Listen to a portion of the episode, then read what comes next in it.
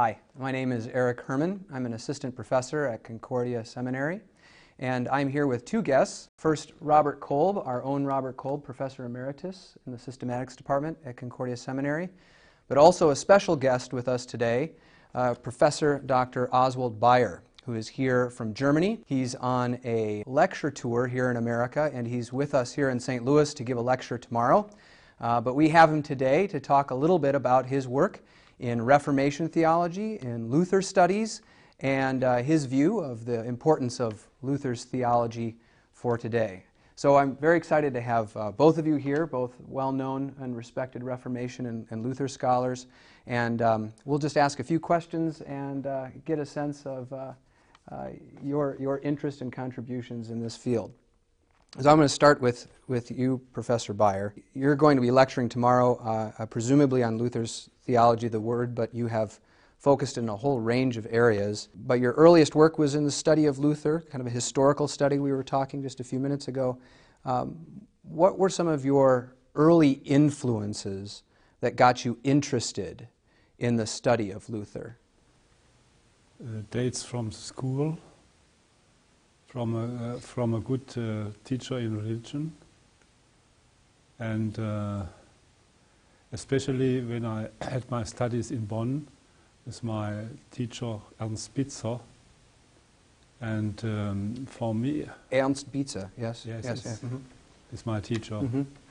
And as a Swabian I am, you know, we have no mass in, in our service, only the word uh, services. And uh, Reutlingen, the citizen of Reutlingen, have, have uh, written to Luther, shall we introduce the Mass? And he said, no, remain with the word alone. Mm. And um, so my question was, as a member of this church, why Lord's Supper when the word is sufficient? Luther says the word is sufficient, your sins are forgiven, they are forgiven. It's not, not necessary to, to celebrate the Lord's Supper.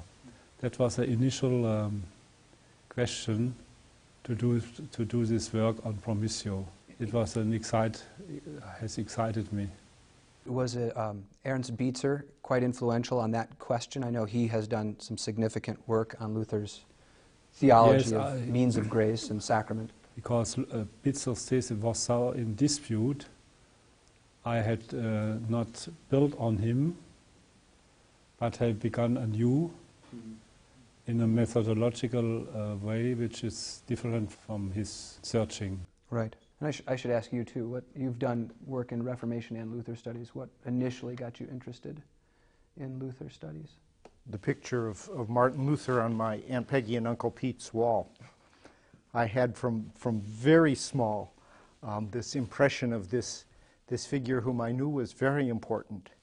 And um, so somehow or other I just was intrigued. And uh, when I was debating whether to go into exegesis or church history, then the Reformation seemed to open itself up as a, mm. as a logical place to go. Because the influence of the small catechism and memorizing the small catechism in fifth and sixth and seventh grade already set me in that direction. Who would you say a key teacher is for you in that in those studies? Well, here at Concordia, certainly Carl Meyer and a number of others. Um, and then my doctoral advisor, Robert Kingdon, who, who was not a Lutheran and who wasn't a Luther scholar, um, but who uh, had worked on the second stage of the French Reformation, on, on Calvin's influence on his students. And he kind of directed me into the second generation of, of uh, the Wittenberg Reformation. That's what I consider my, my academic home. I'm a, a latecomer and amateur in Luther studies, actually. Carl Meyer was in 71. I have uh, experienced him. Yeah. I know him. It was the first time that I was here. Oh, in, in, uh, in St. Louis, you met Carl Meyer? In uh, Concordia Seminary. Yeah. It was a Luther Congress for Luther Research. Yeah, that's right. In 71 here. That's right. And that had... Uh, I had given a lecture on newly discovered uh, texts from the young Luther. Aha. That was my, um, by my beginning in this, in this forum. Yeah, in this field. Well, talk about that a little bit. The, your first book, Promissio, which you were kind of referring to as asking that question about the theology of the Word. It's a book about, um, among other things, enters into that debate of Luther's theological breakthrough, yes. the when and the Yes. sort. What, but I also noticed that the, the themes that you raise there are developed throughout much of your later work. So, talk a little bit about that book. Um, has asked for justice of, of God, um, righteousness of God. And I have um, asked especially for the understanding of the word promissio, Mm-hmm. Begriffsgeschichte, the history of the notion, of the concept. Of promise. Yes, and you are right. It remains the source of all my systematic uh, insights and, and developments.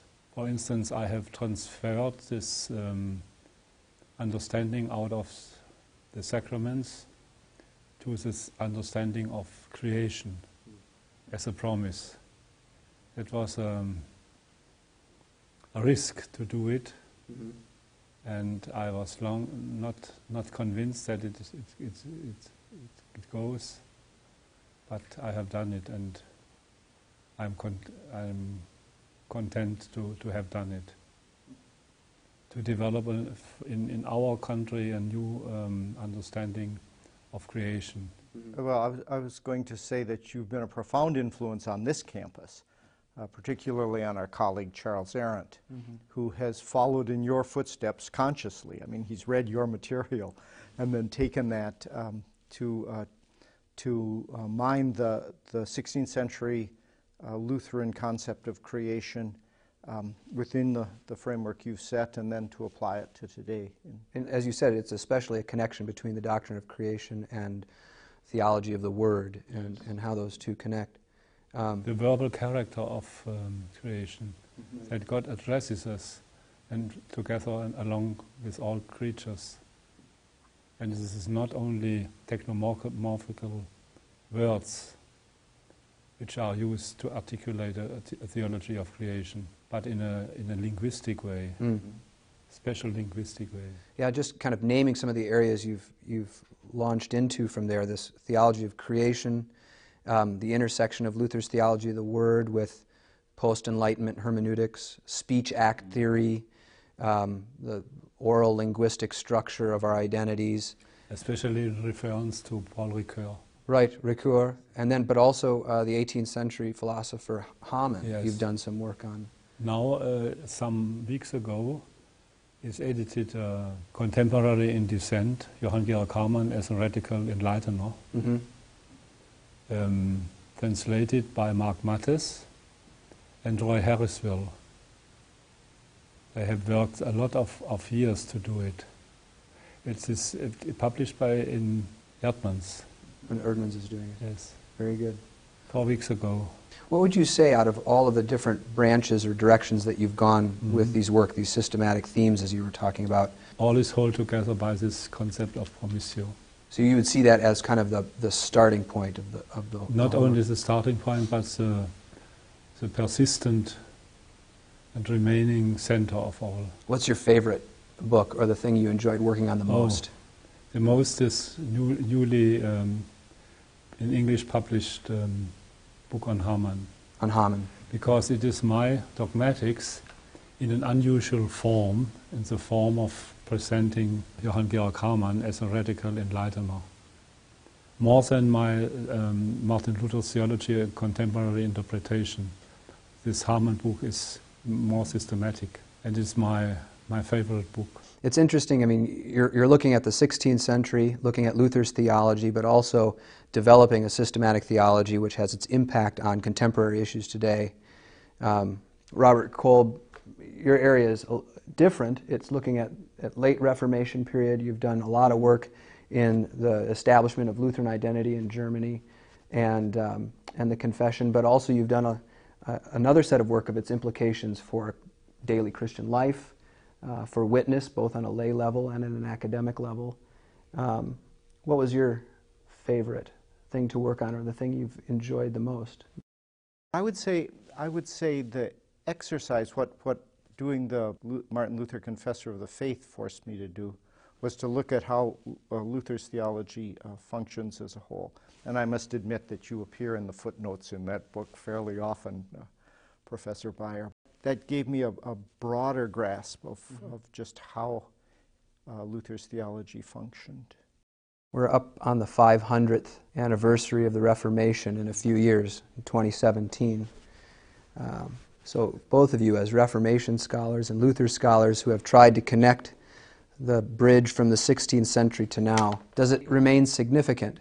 Is the Reformation 500 years later, is the thought of Luther 500 years later important, not just to us academics and specialists, but is it important for the world uh, today? Luther is before us. We have not reached him. Not yet. He's, he's out in front. He's, Yes. he's advanced us. Yes. In what way? Oh, in the, in the precision in which he takes the difference between law and gospel, the effective word which is at the same forensic, the genuine um, scape of the Lord's Supper, you know, it is obscured now. Uh, in insofar, all the in Lutheranism, world Lutheranism, they call the Lord's Supper Eucharist, and ignore that the Eucharist is a, a part of the Lord's Supper, and not the Lord's Supper as a whole. So he serves Luther will serve as a critical uh, on uh, certain mo- liturgical movements too. So um, we have to go back to be able to to to go forward. And you, what is your, what is your thought? What I find most intriguing is in, in the travels that, that I have been able to do in Japan, in um, Taiwan, in India, um, maybe to a greater extent than in Germany and the United States. Um, young th- people, and not just from the Lutheran tradition, are fascinated by Luther.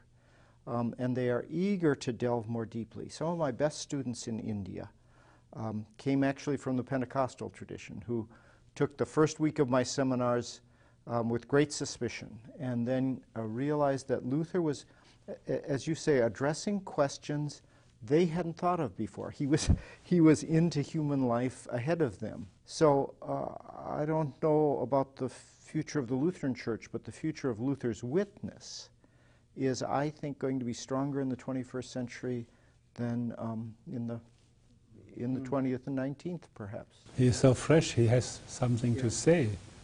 It's not a formal authority, but an authority in substance matter. And it sounds like there's really a difference between the significance of the Reformation for, say, the church in Germany and in America than it is for, and maybe there's a difference between Europe and America as well, but especially with the, the momentum of Christianity and Lutheranism in the South and in the East, that Luther is being appropriated in a fresh new way that maybe has different eyes than, than we look at, at Luther. Well, very good. Well, uh, we're going to conclude our time, but I appreciate uh, both of you being here, especially uh, you, all the way from Germany, Professor Bayer, and we look forward to your time with us over the next day or so and the lecture tomorrow. Um, uh, we're, we're very excited to, to have uh, your ideas among us and your witness to Luther's theology among us. Um, so thank you uh, for being here, and thank you for watching.